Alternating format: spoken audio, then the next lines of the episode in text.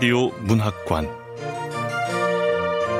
한국인이 사랑하는 우리 문학.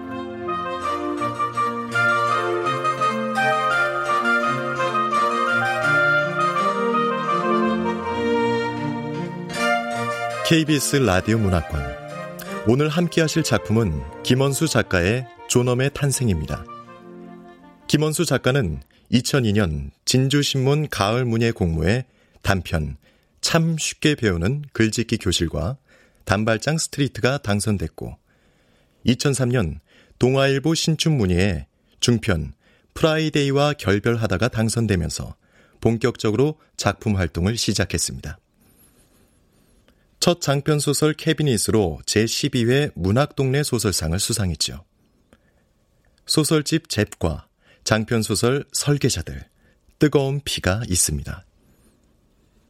KBS 라디오 문학관, 한국인이 사랑하는 우리 문학, 김원수 작가의 존엄의 탄생, 지금 만나보시죠.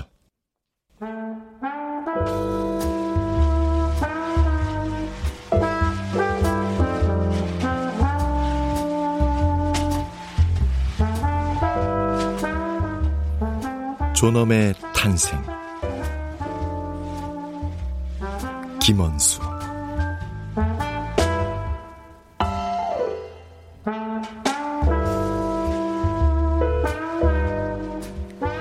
월요일 새벽 2시 그는 담배를 사러 나왔다가 거리에서 그 떠돌이개를 다시 만났다. 다시 만났다는 것은 물론 특별한 의미에서다. 지난 몇 달 동안 떠돌이 개는 4층짜리 낡은 연립주택들이 줄지어 있는 망원동 골목길을 발발거리며 잘도 싸돌아다녔지만 그가 특별히 신경을 쓴 적은 없었다. 영화 벤지에 나오는 개와 흡사하게 생긴 이 테리어 잡종은 슈퍼마켓 파라솔 의자에 멍하니 앉아 있는 그를 아무 이유도 없이 문 적이 있었다.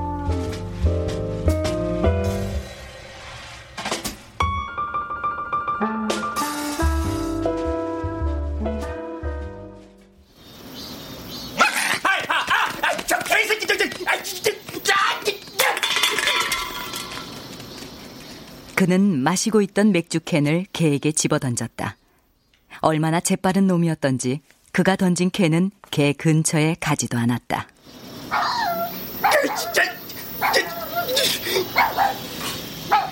그런데도 개는 마치 벽돌로 머리라도 한 대 맞은 것처럼 앞발로 땅바닥을 마구 긁어대며 그를 향해 맹렬하게 지저댔다. 그 조그만 덩치에서 나온다고는 믿을 수 없을 만큼 큰 소리였다.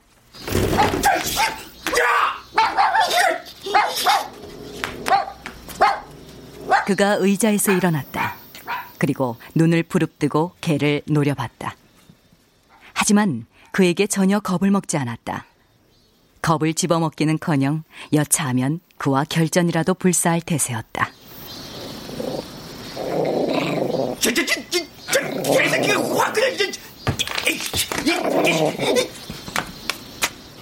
개가 이빨을 드러내고 으르렁거리며 다가오자 그는 황급히 파라솔 테이블 위에 있는 생수병을 집어 던지려고 했다. 그때 30대 초반의 여자가 슈퍼마켓에서 나오더니 그를 향해 소리를 질렀다. 이것 보세요! 왜 불쌍한 개를 괴롭히고 그래요? 예? 아, 아 그, 그게... 정말이지 별 이상한 사람 다 보겠네.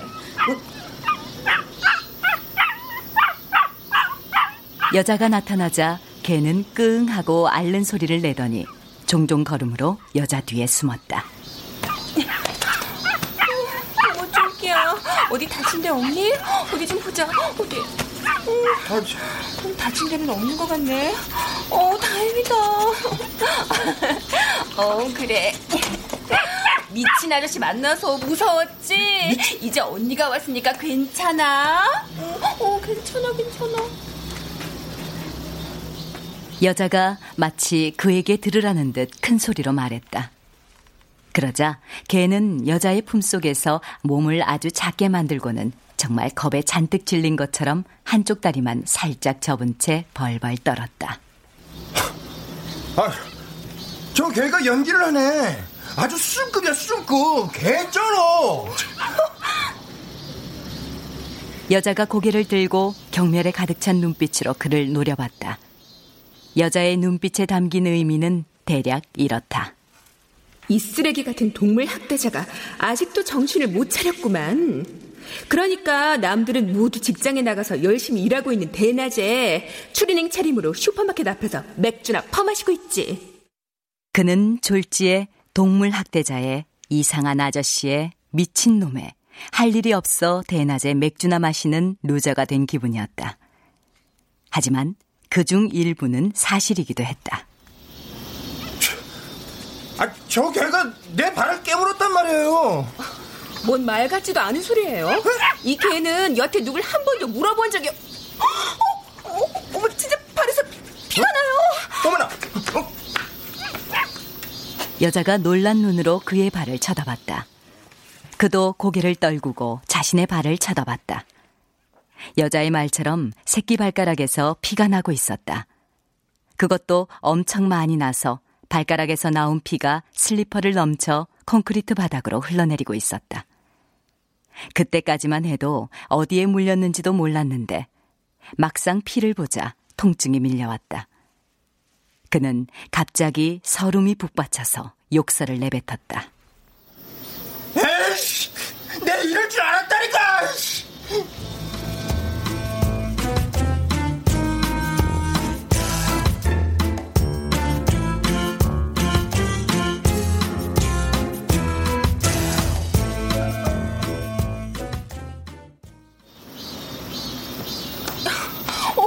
어머, 어디 좀 봐요. 아, 아, 저, 어, 쫑끼, 넌좀 비켜봐. 어,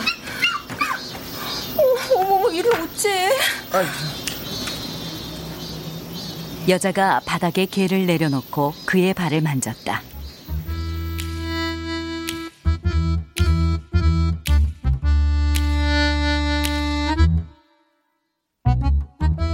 여자가 그의 발을 만지기 위해 허리를 굽히며 쪼그려 앉을 때 헐렁한 셔츠 사이로 브래지어도 하지 않은 여자의 젖가슴이 살짝 드러났다.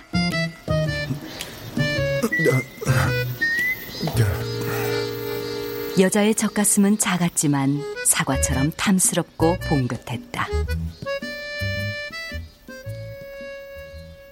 여자가 진심으로 안쓰러워하며 말했다. 어, 어째? 어, 피가 많이 나잖아. 어,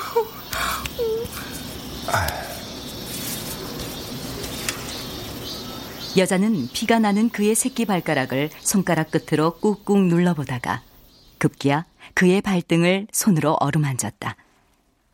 놀란 그가 황급히 발을 뺐다. 자신의 발이 매우 더럽고 심지어 냄새까지 났기 때문이었다. 그는 평소에 씻는 것을 싫어했고 누굴 만나야 할 일이 있을 때만 어쩔 수 없이 대충대충 씻고 나가는 성격이었다. 하지만 최근 몇 달 동안은 누굴 만나야 할 일조차 없었다. 더구나 양말을 빨기 귀찮아 그는 늘 맨발로 생활을 했다. 삼색 슬리퍼 사이로 삐져나온 발가락은 마치 진흙탕에 빠졌다 나온 것처럼 더럽잖아. 아우, 이 발톱 사이엔 새까만 때도 껴있고, 어이구, 거기에 피까지 흘러내려서 더 지저분해 보여. 아유. 그러나 여자는 아랑곳하지 않고 엉거주춤한 자세로 한 발 더 다가오더니 그의 발을 다시 만졌다. 아이, 저, 남의 발을 왜 자꾸. 아직 가만히 좀 있어봐요. 아, 예. 상처가 얼마나 깊은지 제가 봐야 할 거 아니에요. 여자는 자기가 무슨 의사라도 되는 양 피가 나는 그의 발을 꼼꼼히 살폈다.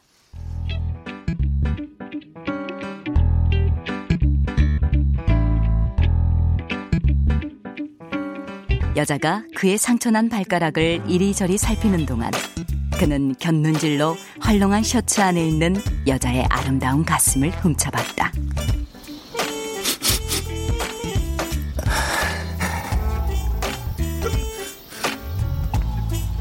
여자의 머리카락에서 기분 좋은 샴푸 냄새가 바람을 타고 아래쪽에서 위로 올라왔다. 여자의 목덜미는 길고 아름다웠고 여자의 손은 자신의 더러운 발을 만지기엔 너무나 희고 깨끗했다. 마치 십자가에 못 박히기 전에 제자의 발을 씻긴 예수처럼 여자가 그의 발을 어루만지는 동안 그는 어떤 고마움과 황송함을 느꼈다.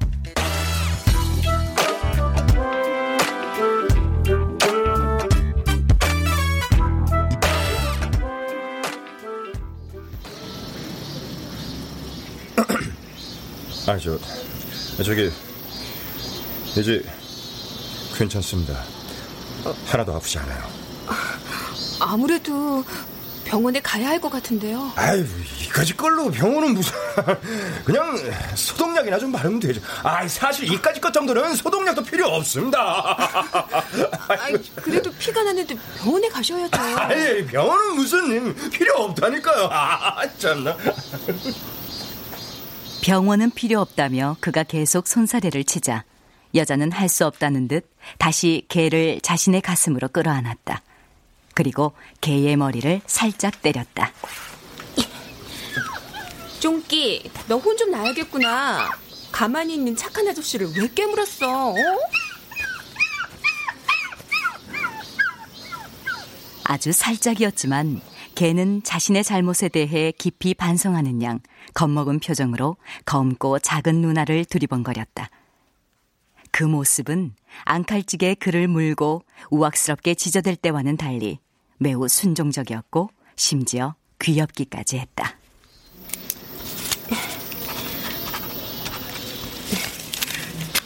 제 전화번호예요. 응? 혹시라도 나중에 치료비가 들면 꼭 연락 주세요. 아, 네. 이개 주인이시구나. 아, 아, 주인은 아니에요. 네? 개 주인도 아니시라면서 왜 치료비를... 아, 저랑 뜻있는 몇몇 분들이 모여서 이 거리에 있는 길고양이와 길강아지들의 보호자 역할을 하고 있거든요.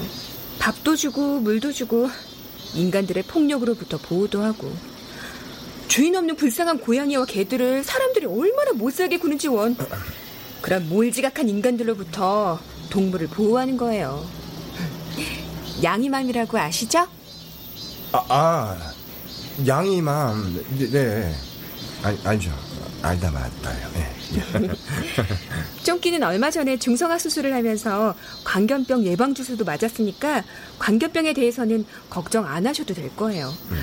그래도 혹시 모르니까 밤에 몸이 붓거나 하면 연락 주세요. 제가 잘 아는 병원이 있어요. 네. 무슨 일 있으면 저한테 전화하시면 돼요. 가만. 이게 전화번호까지 줄 만한 일인가? 개 주인도 아니라면서. 아무리 양이맘이라도 아는 병원을 소개시켜주고 치료비까지 내줄 만한 일인 거야? 혹시... 확실히 그것은 친절보다는 유혹적인 느낌에 가까웠다. 아, 나 이런 일이 생길 줄 알았더라면 동네 골목에 나올 때도 제대로 된 옷을 차려입고 다니는 건데 하다못해 메이커 있는 추리닝에 운동화라도 신고 다녔으면 좋았잖아. 아이고. 그는 후회했다.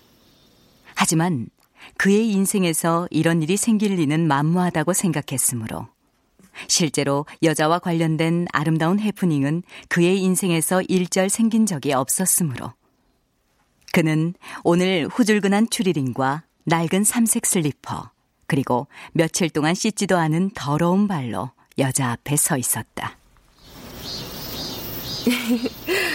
지금 발은 어때요? 아직 아파요? 네? 발 괜찮냐고요. 아, 아, 발, 발. 이, 네, 괜찮습니다. 하나도 아프지 않아요. 게다가 이 개는 광견병 주사도 맞았으니까요.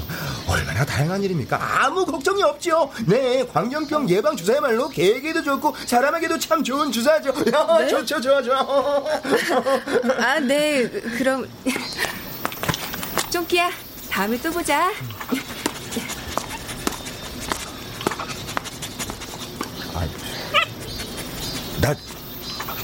뭐라고 짓거린 거야?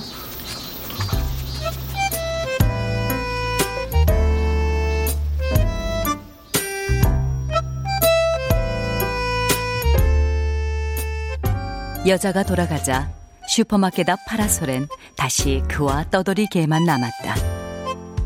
이제 떠돌이 개는 그에게 저기를 보이지 않았다. 대신 둘 사이엔 어떤 서먹서먹한 기류가 흘렀는데 그게 그로서는 매우 곤혹스러운 기분이었다. 이 떠돌이 개와 그 사이에 서먹서먹한 감정이 있어야 할 이유는 대체 뭐란 말인가? 어쨌든 그것은 사소한 일이었다. 살아온 날들을 굳이 좋은 날과 나쁜 날로 분류하자면 그날은 그에게 좋은 날로 분류될 수 있을 것이다.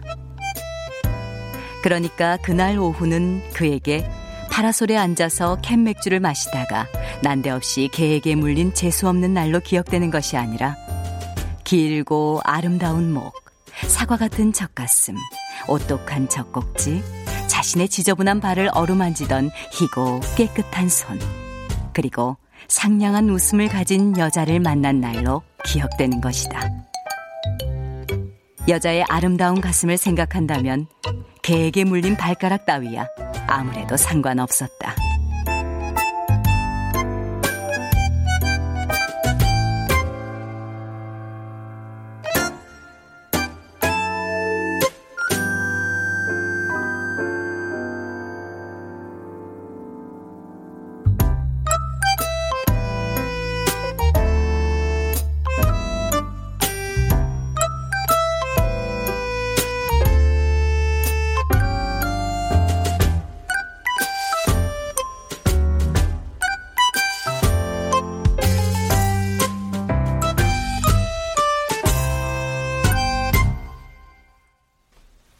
그러나 월요일 새벽 2시.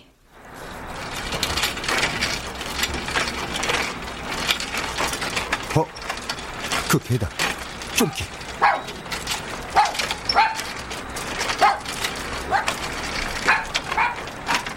그는 담배를 사러 나왔다가 거리에서 그 개를 다시 만났다.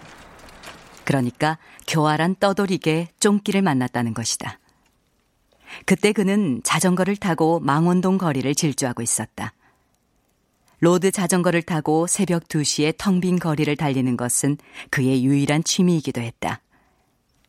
자전거는 빠른 속도로 달리고 있었고, 쫑기는 주로 우아한 개들이나 보여줄 법한 폼으로 앞발에 턱을 괜 채 도로 중앙에 엎드려 있었다. 정확하게 도로 정중앙이었다. 하지만 그는 속도를 줄이지 않고 방향도 바꾸지 않고 계속 직진을 했다. 개들은 자동차나 오토바이 같은 것이 빠른 속도로 달려가면 을에 겁을 먹고 놀란 듯이 달아나므로 그는 때가 되면 결국 개가 알아서 몸을 피할 거라고 생각했기 때문이었다. 어, 야, 안 비켜! 하지만 자전거가 거의 3미터 앞에 갔을 때까지도 쫑기는 딴청을 피우며 가만히 있었다. 깜짝 놀란 그가 브레이크를 잡을 새도 없이 급히 핸들을 꺾었다.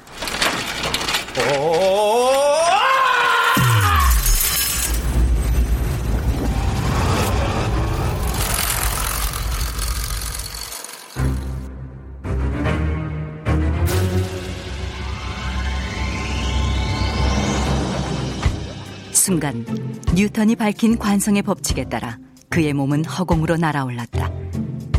그는 슈퍼맨처럼 쫑기 위를 날아오르고 있었고 그의 몸과 분리된 자전거는 주인도 없이 저 혼자 대각선 방향으로 달려가고 있었다. 공중에 떠 있는 그 짧은 시간이 경이로울 정도로 천천히 흘러갔다. 그는 허공에서 황폐한 유수지의 더러운 물들과 유수지로의 진입을 막는 철조망과 그 아래에 누군가 몰래 버린 냉장고를 볼 수 있었다. 그리고 기왕에 공중으로 날아올랐으니 이대로 계속 날아 이 지긋지긋한 지구를 아주 떠나버렸으면 좋겠다는 생각도 했다. 그는 슈퍼맨처럼 날아올랐지만 진짜 슈퍼맨은 아니었으므로 하염없이 계속 날아오를 수 없었다. 역시 뉴턴이 밝힌 중력의 법칙에 따라 그는 조금 날아오르는 듯 하다가 이내 하강하더니 급기야.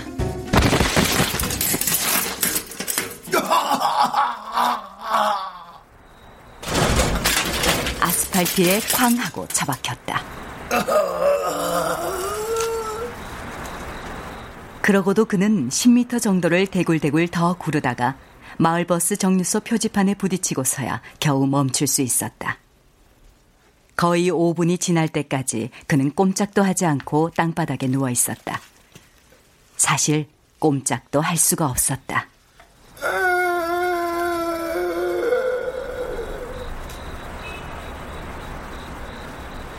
어딘가에 머리를 부딪혔는지 정신은 얼떨떨했고 어깨와 무릎과 손은 아스팔트를 구르면서 다 까져 있었다.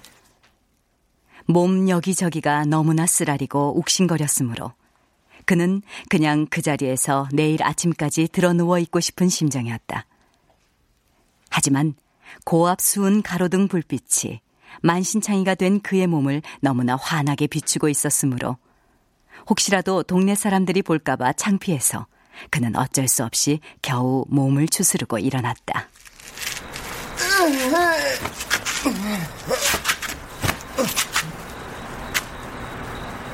아니, 사실은 보다 중대한 이유. 즉, 그가 지금 쓰고 있는 시나리오는 곧 온갖 영화사에서 서로 자기들이 제작을 하겠다고 난리를 칠 것이 뻔하고, 그러면 그가 그토록 바라던 영화를 찍을 수 있을 것이다.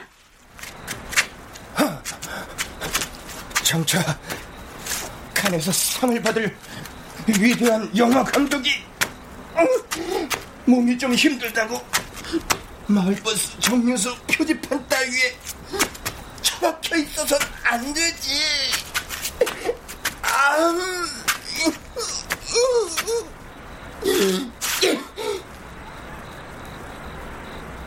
그는 참담한 마음으로 자신이 대굴대굴 굴러온 길을 돌아봤다. 어림잡아도 10미터는 굴렀음이 틀림없었다. 그의 자전거는 재활용 쓰레기 수거함과 전봇대 사이에 처박혀 있었다. 그리고 그 망할 놈의 개는 여전히 도로 중앙에 그대로 엎드려 있었다.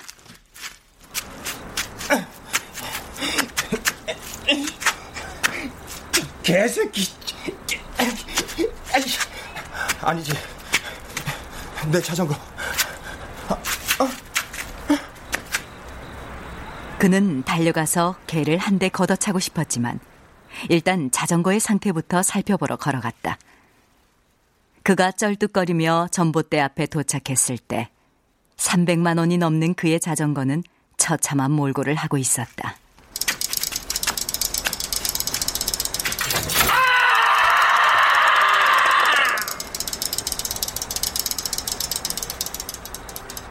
자전거 앞바퀴 휠은 삼각형으로 짜부라져 있었고 그가 그토록 사랑했던 우아한 티타늄 프레임은 충격으로 심하게 휘어져 더 이상 그 무엇도 지탱할 수 없을 것 같았다.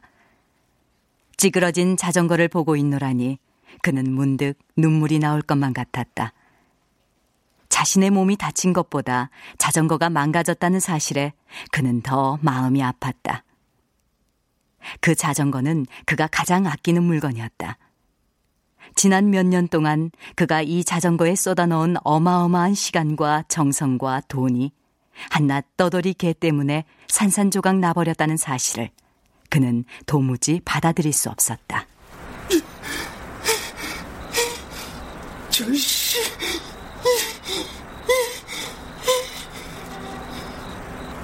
그는 고개를 돌려 개를 노려봤다.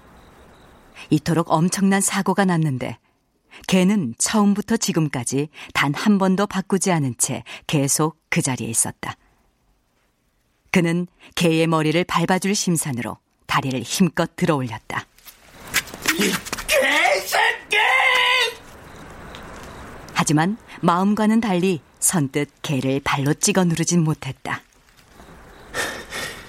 내가 이 발로 이 작은 개를 밟아버리면 개는 갈비뼈가 부러지거나 내장이 터지거나 아무튼 큰 사달이 날 거야.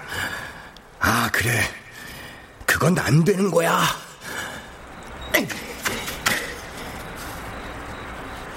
그는 한참을 부들부들 떨다가 들었던 발을 다시 내렸다.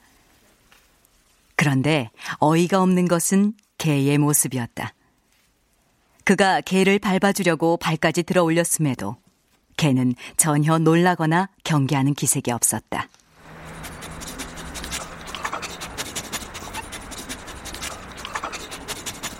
두려워하거나 불안해하지도 않았다. 오히려 그를 쳐다보는 개의 눈빛은 지루함이나 무심함에 가까웠다. 뭐, 뭐야? 개새끼 좀 보게? 너 알고 있었지? 내가 자전거로 너를 밟고 지나가지 못할 거라는 거 알고 있었던 거야. 내가 발로 널 밟지 못할 것도 이미 알고 있었다는 표정이잖아.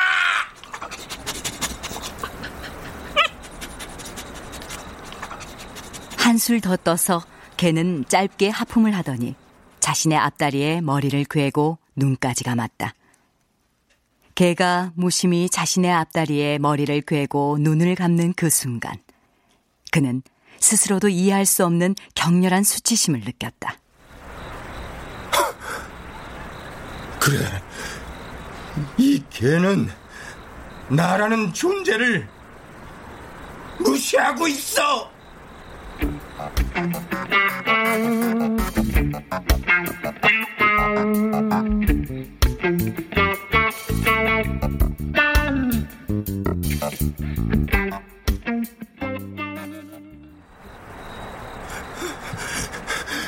개 따위가 감히 개 따위가 나를 무시하다니 이것만은 도저히 묵과할 수 없는 일이라고 그는 생각했다. 같이 영화판에 들어왔던 친구들이 모두 감독이 되고 새까만 후배들이 모두 감독이 되고 심지어 내가 조연출이었을 때 조명 기구를 들고 있던 초짜 기사도 감독이 돼서 나를 조롱하고 무시했지만 참았어. 충무로의 무수한 영화사 대표들이 내 시나리오를 심사하면서 했던 말. 아, 박 감독. 이 시나리오, 아, 재미없는 건 둘째 치고, 대체 무슨 말을 하려는 건지 모르겠어요. 무슨 말이 하고 싶은 거예요? 이 시나리오를 보고 있으면 짜증이 나고 분노가 치밀어 오릅니다. 박 감독의 전략이 뭐 관객을 분노하게 만드는 거라면 매우 성공적이고요. 영화사 대표들이 내 시나리오를 보면서 그따위 평가를 했을 때도 참았다고. 참고 견디고 인내했단 말이야! 심지어 그는 그들이 자신의 놀라운 시나리오를 왜 이해하지 못하는지 그들의 입장에서 이해하려고 했었다. 왜냐하면 자신은 배울 만큼 배운 사람이므로 모든 일을 감정적으로 처리해서는 안 된다고 생각했기 때문이었다. 예를 들어 그는 결혼 전부터 이혼을 할 때까지 시종일관 자기를 못마땅하게 여겼던 장모의 싸늘함도 이해할 수 있었다. 장모의 말에 따르면 자넨 집안도 변변찮고 돈도 못 벌고 부침성도 없어서 우리 식구들하고 잘 어울리지도 못해. 성격은 또 어떤가? 답답한 데다 유머 감각이라고는 콩나물 대가리만큼도 없는 사람이지. 뭐 그래도 처음 우리 집 사위 됐을 때 몇 년 동안은 영화 감독 사위 둘 거라는 희망은 있었네. 근데 곧 된다는 둥, 이번엔 틀림없다는 둥, 뜬구름 잡는 소리만 10년째 하고 있으니, 아휴, 누가 자네 같은 사위를 이쁘다고 하겠는가? 하여튼, 자네의 유일한 재주는 사람 환장하게 만드는 재주밖에 없네! 처가 식구들이 모두 모여 있을 때 장모가 내뱉는 그런 말들은 몹시 모욕적이고 수치스러웠다. 하지만 그는 장모가 수십억의 제작비가 들어가고 수백 명의 인원이 함께 해야 하는 복잡한 영화 현실에 대해 아무것도 모르기 때문에 그런 소리를 하는 거라고 생각하며 장모를 이해했다.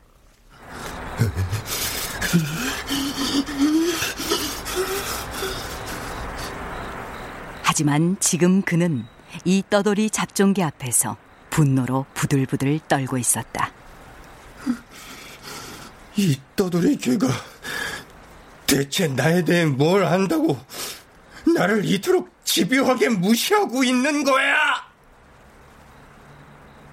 그는 도무지 그 사실을 받아들일 수 없었다.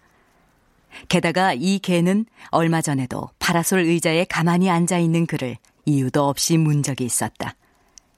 그는 주먹을 불끈 쥐었다. 이 빌어먹을 개새끼야! 나 이래 봬도 예수라는 사람이야! 너 같은 잡종 강아지 따위가 무시할 수 있는 존재가 아니라고! 장차 전 세계 수억 명의 감동을 위대한 영화를 만들 몸이란 말이야!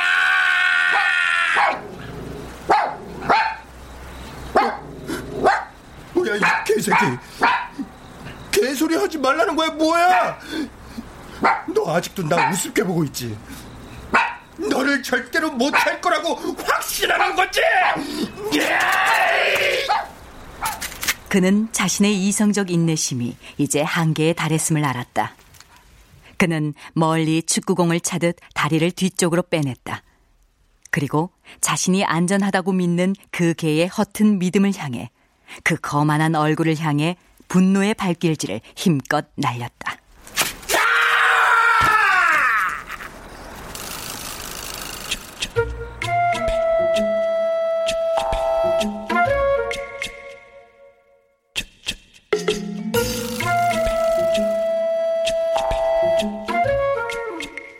개는 순등이 강렬하게 눈을 찌르는 허공으로 날아올랐다가 허공의 정점에서 유수지의 더러운 물을 보고 바닥으로 패대기 쳐진다. 그리고 아스팔트를 10여 미터 대굴대굴 굴러간다. 굴러가면서 그동안 자신이 저질러 온 거만함에 대해 그토록 얇고 허위에 가득 찬 안전함의 환상에 대해 깊이 반성한다. 아, 이 세계에서 안전한 곳은 하나도 없구나. 내가 더 겸손해야 했구나.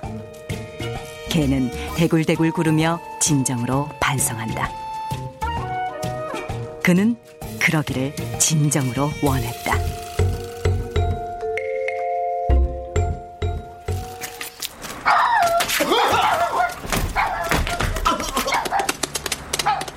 절씨. 하지만 불행히도 그 분노의 힘찬 발길질은 개에게 닿지도 않았다. 이 눈치 빠른 개가 이번에는 잽싸게 몸을 피했기 때문이었다. 그의 발길질을 살짝 피한 개는 그를 향해 큰 소리로 지저댔다.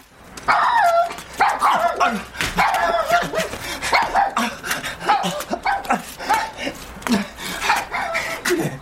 아, 이 밤에 내가 뭐 하는 짓이야? 아, 간다. 가.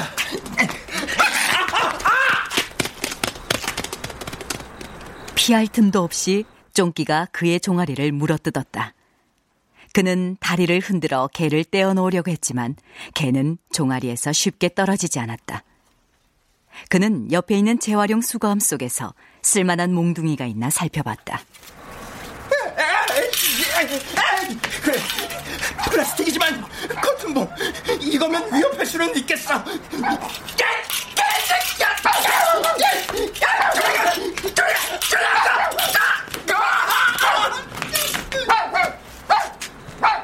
쫑끼가 그를 향해 맹렬히 지저대기 시작했다. 왜 사람 무시해? 왜? 왜 무시하냐고? 이 밖에 개 누구야? 누가 개? 내가 누군 거야? 너 신고했어 이거 자, 왜 무시해? 왜 무시하냐고?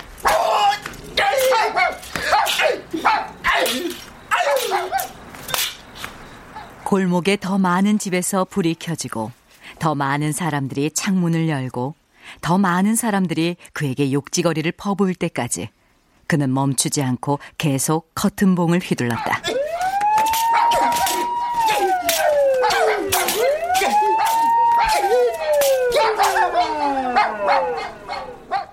주민신고로 경찰이 왔을 때 그는 이제 완연히 지쳐서 아무 저항도 변명도 할 수 없었다. 그는 순순히 경찰을 따라갔다. 경찰은 그를 경찰차의 뒷좌석에 태우고 증거물이라며 커튼봉도 같이 태웠다.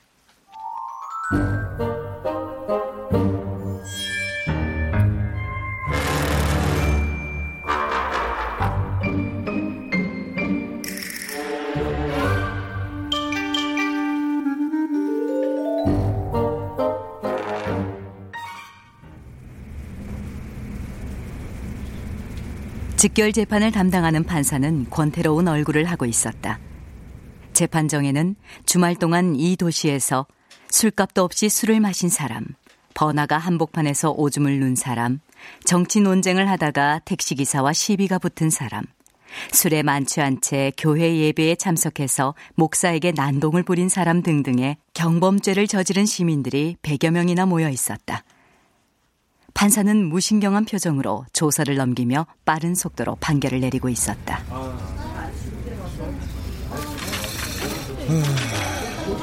박진수 씨.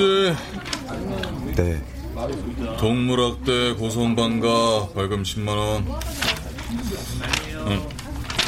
그 직업이 영화 감독입니까? 네. 무슨 영화 만들었는데요? 아직까지 만든 건 없습니다. 지금 연출 준비 중입니다. 영화 감독이나 되시는 분이 개는 왜 패고 다니시는 겁니까? 아, 저는 개를 패지 않았습니다. 오히려 개한테 물렸죠. 어젯밤 그 개와 소동이 있었던 건 그 개가 저의 존엄을 아니 인간의 존엄을 훼손했기 때문입니다. 그러니까 일이 어떻게 됐냐면 그렇습니다. 제- 다음. 뭔 인간의 존엄이 개개 훼손된답니까?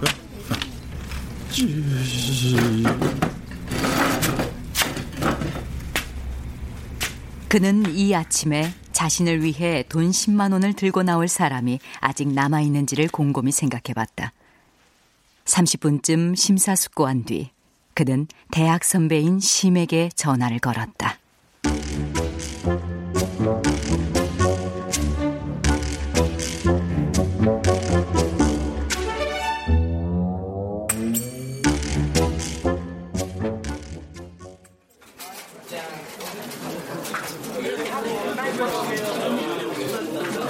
농수산물 시장 앞에 있는 국밥집은 아침인데도 사람들로 가득했다.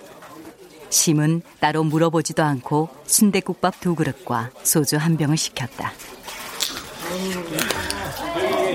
자, 받아. 아, 저, 형은 안 마셔요? 어, 나는 강의가 있어.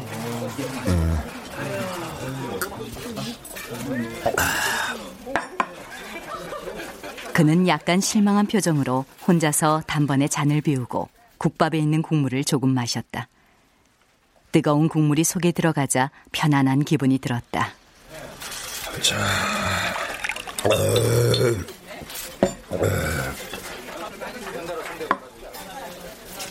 심이 다시 술병을 들어 그의 빈잔에 술을 따라줬다. 심은 그를 위해 벌금을 대신 내고 유치장에서 나와서 국밥집에 올 때까지 그가 무엇 때문에 즉결 재판을 받았는지 묻지 않았다. 원래 그런 성격이었다. 사람 좋고 과묵하고 이해심이 많고 좀처럼 속을 드러내지 않는 사람이었다. 심은 대학 때 시를 썼고 연극을 했다. 그리고 지금은 박사 과정을 수료하고 대학에서 강의를 하고 있었다. 하지만 모가 나지 않고 순하기만 한 사람들이 의례 그렇듯 동기들이 모두 교수가 되어서 자리를 잡았는데도 그는 여전히 시간 강사를 하면서 떠돌고 있었다.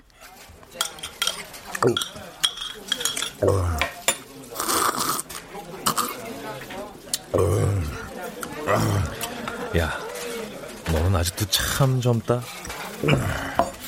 에? 무슨 뜻이에요? 밥도 참 잘 먹고. 우리 나이가 되면 힘이 없어서 이런 소란도 못 피우는데 넌 여전히 청춘이구나. 형은 요즘 시 안 써요? 요즘 누가 시 같은 거 쓰고 사냐? 먹고 살기도 바쁜데.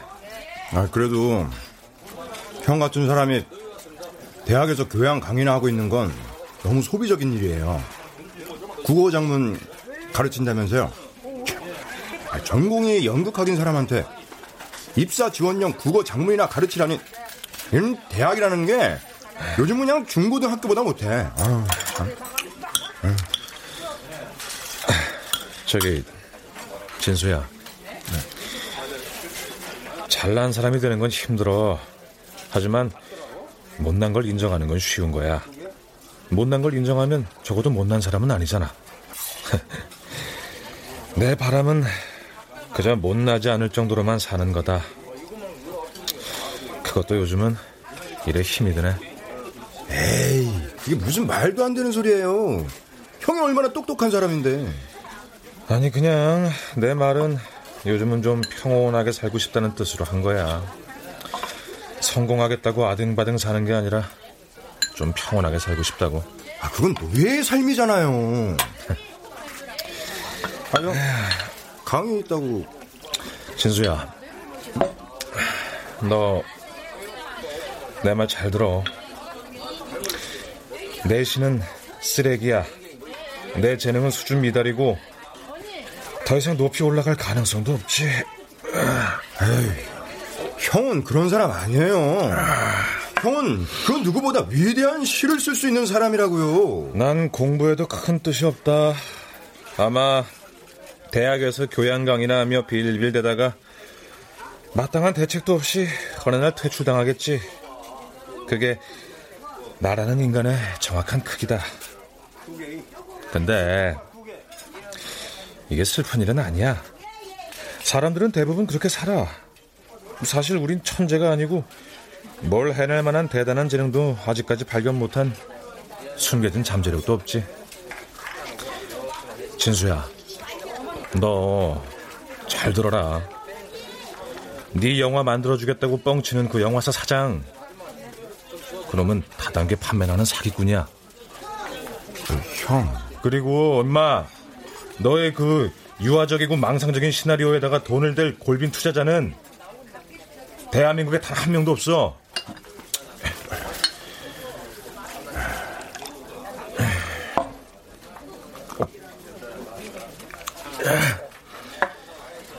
잘난 사람 되는 거 힘들다. 이제 너도 적은 나이가 아닌데 더 이상 못난 사람은 되지 말자. 아니, 꿈도 없이 희망도 없이 그렇게 노예처럼 살겠단 말이에요? 그만 일어나자. 아, 진짜.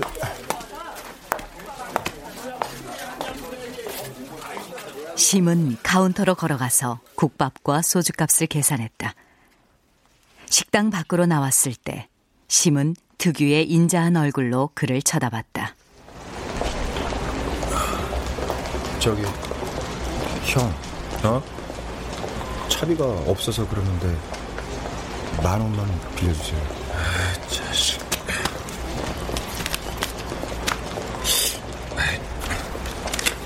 응? 야, 받아.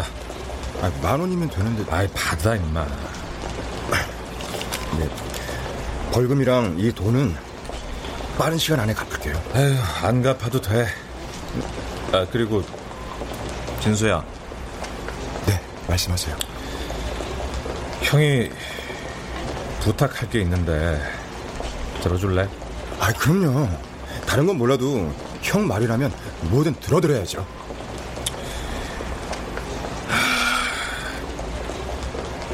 이제 연락하지 마라. 응? 너한 번만 더 연락하면 그땐 정말 죽여버린다.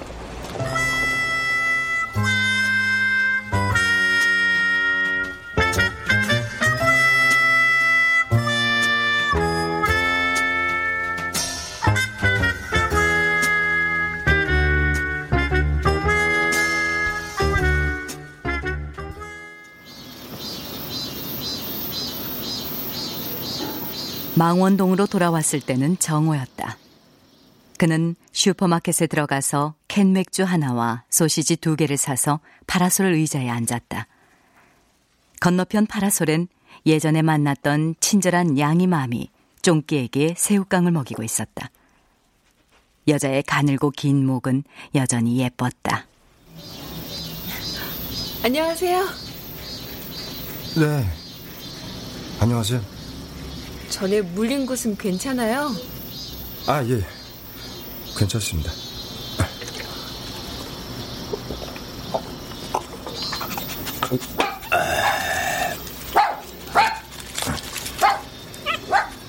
그는 소시지를 싸고 있는 비닐을 풀고 한 입 베어 먹었다. 그때 쫑끼가 쪼르르 달려오더니 그를 쳐다봤다. 걔도 나이가 들면 치매에 걸리나? 이놈아, 어젯밤 너 때문에 무슨 일 있었는지 몰라? 쫑끼가 소시지를 엄청 좋아하거든요. 그래, 먹어라, 먹어.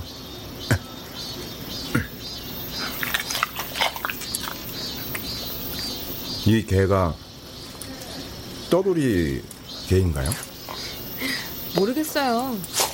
밤이 되면 어딘가로 사라지는 걸 보면 주인이 있는 것도 같고 떠돌이 개치곤 사람한테 너무 살갑게 대하잖아요.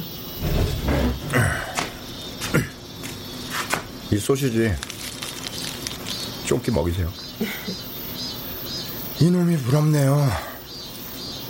소시지만 있으면 세상에 원망이 없어. 네.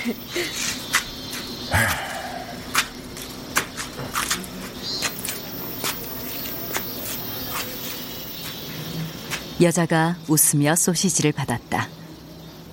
그는 집을 향해 천천히 걸어갔다.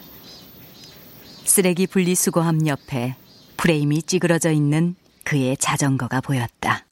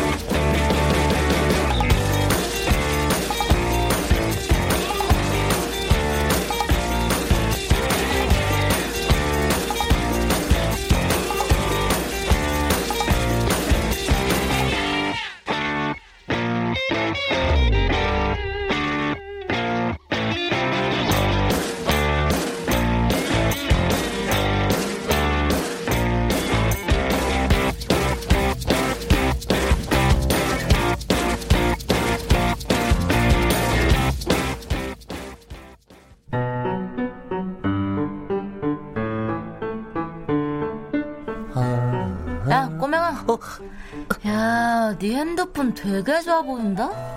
새 모델이냐? 그런데요. 어, 그거. 이 누나가 좀 빌리자. 아, 안 돼요. 누나 깡패예요? 야, 야, 야. 달라는 것도 아니고 좀 빌리자는데 조그만 녀석이 확. 으아, 안 돼요. 이 스마트폰에 KBS 콩 깔아놨단 말이에요. 콩? 네.